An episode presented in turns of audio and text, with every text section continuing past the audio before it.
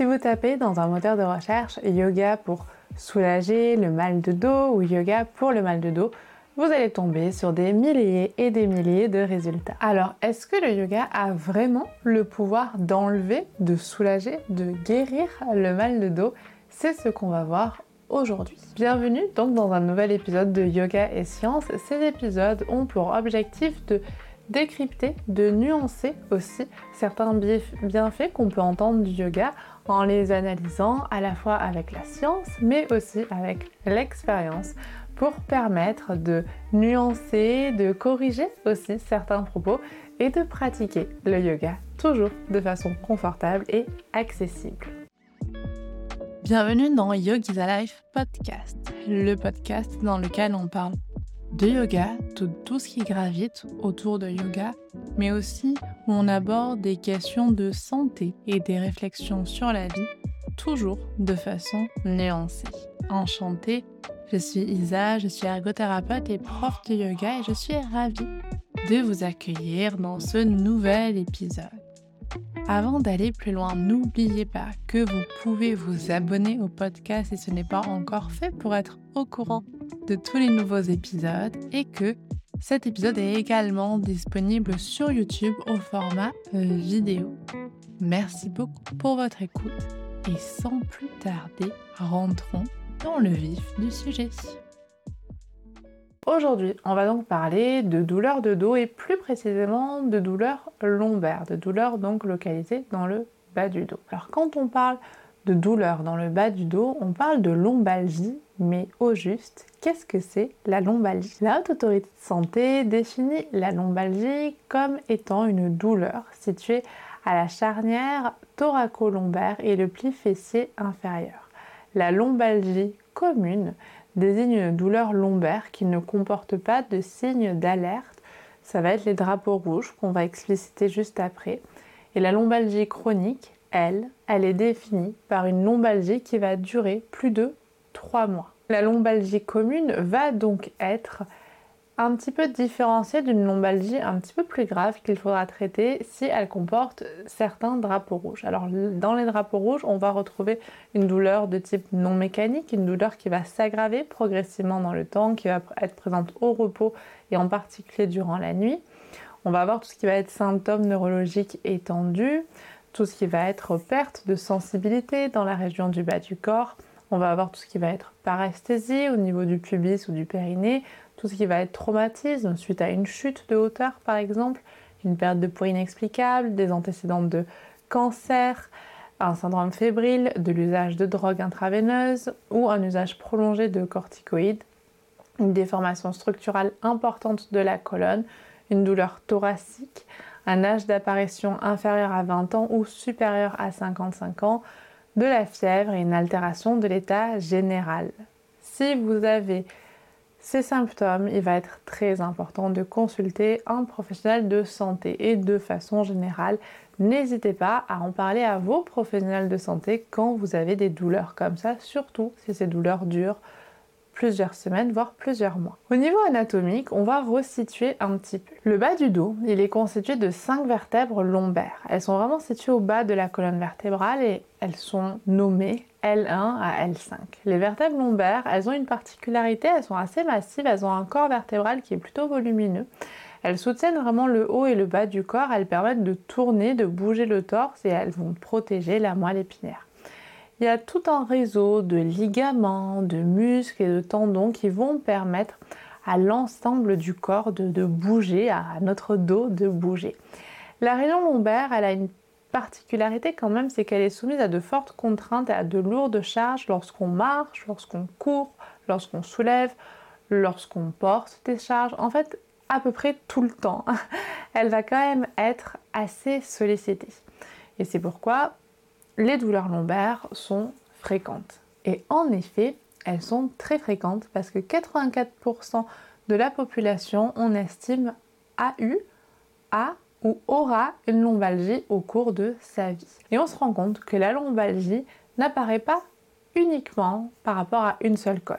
C'est assez multifactoriel. Donc les facteurs de risque de survenue vont être d'abord l'âge.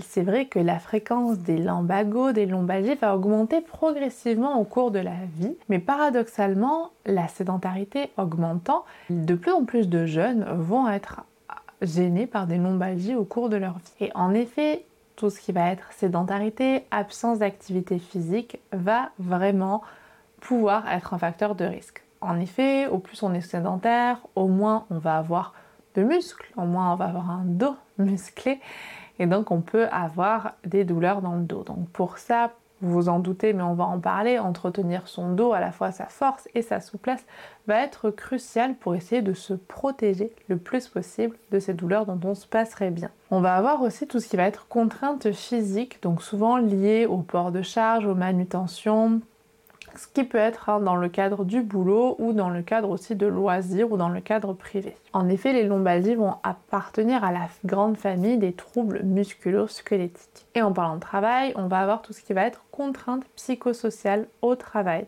tout ce qui peut être monotonie des tâches, insatisfaction professionnelle, peu de reconnaissance par rapport aux efforts fournis, tout cela peut aussi être un facteur de risque pour la lombalgie. Les problèmes émotionnels rentrent également dans cette catégorie avec la dépression, l'anxiété, le stress, le retrait des activités sociales.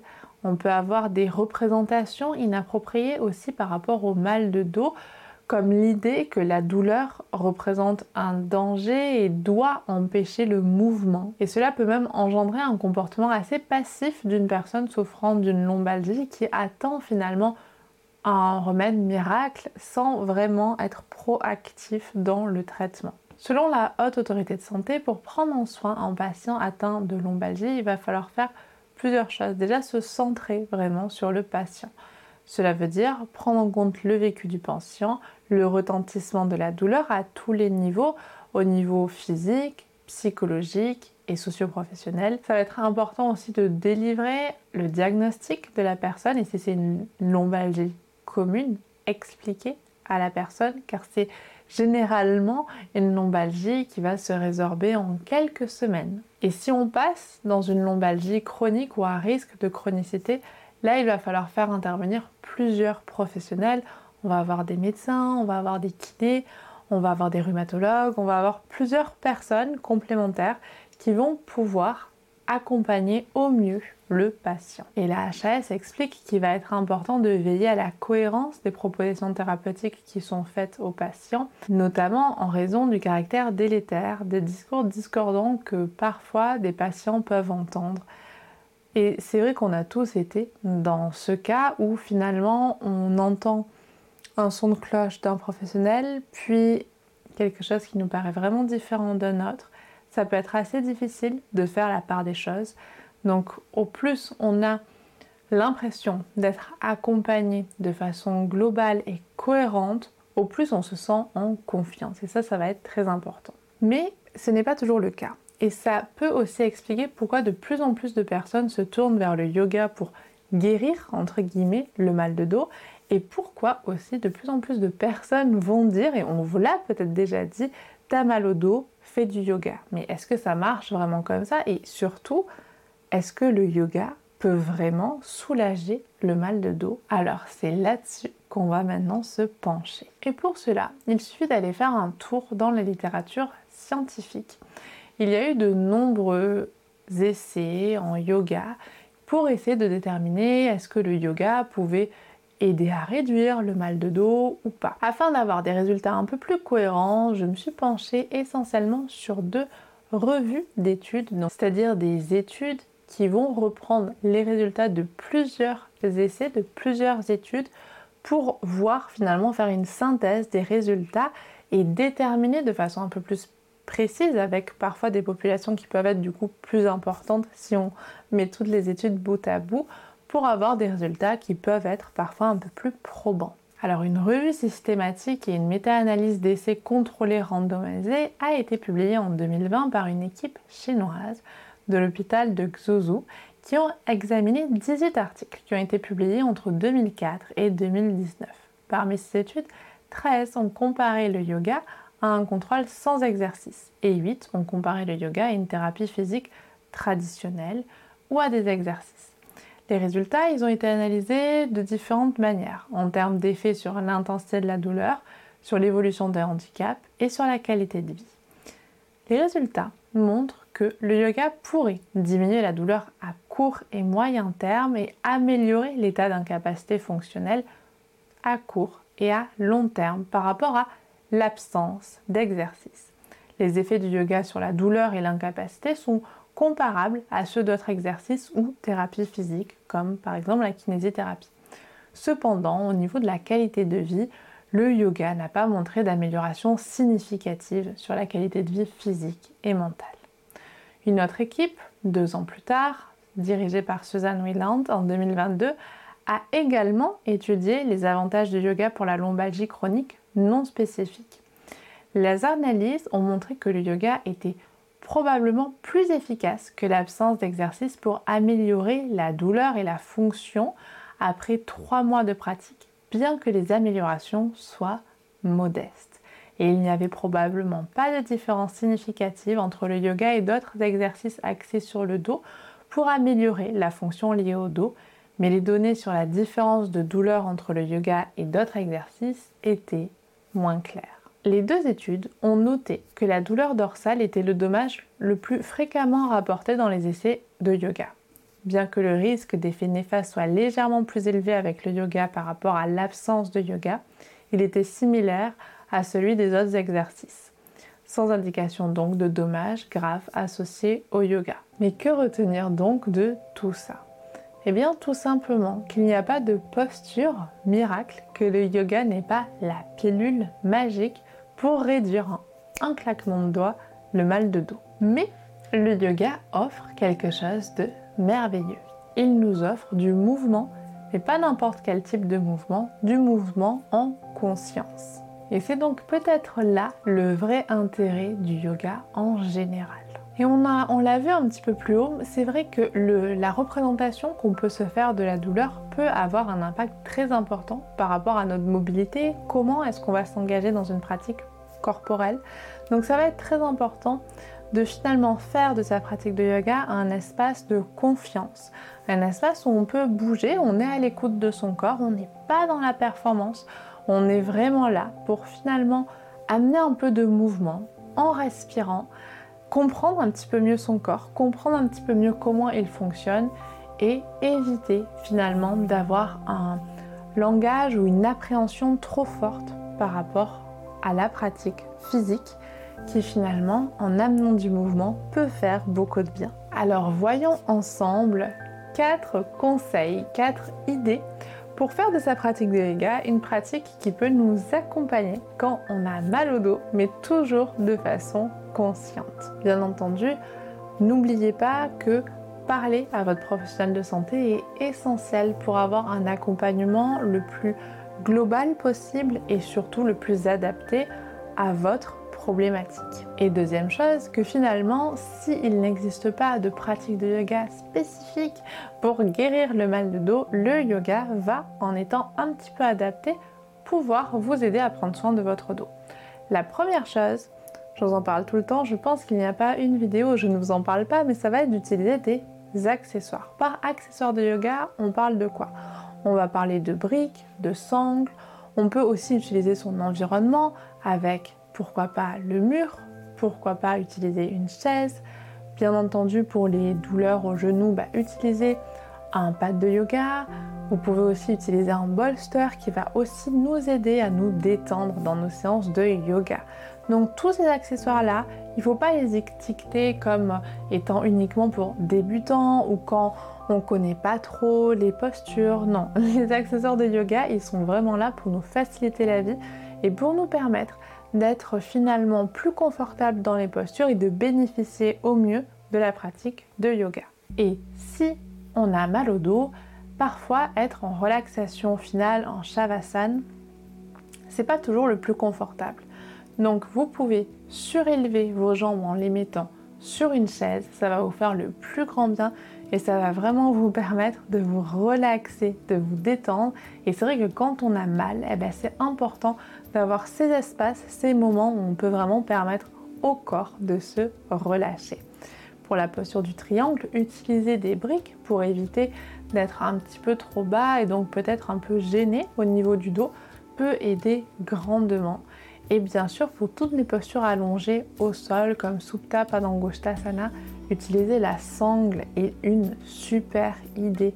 Ça va vraiment vous permettre de finalement mieux gérer le mouvement et vous concentrer de façon plus importante sur vos sensations. Et ça aussi, c'est quelque chose qui va être très important quand on peut avoir des douleurs. La deuxième chose que normalement on fait toujours en yoga, ça va être d'accorder vraiment beaucoup d'importance sur la respiration. Alors je vous parle pas forcément de faire énormément hein, de, de séances de pranayama, mais vraiment de prendre le temps de respirer à chaque mouvement. C'est vrai que quand on a mal, vous avez sûrement dû remarquer qu'on a tendance à se mettre un petit peu en apnée. Donc l'idée c'est de bouger en respirant, de faire vos mouvements le plus possible en lien avec la respiration ou tout simplement de respirer tout le long de la séance.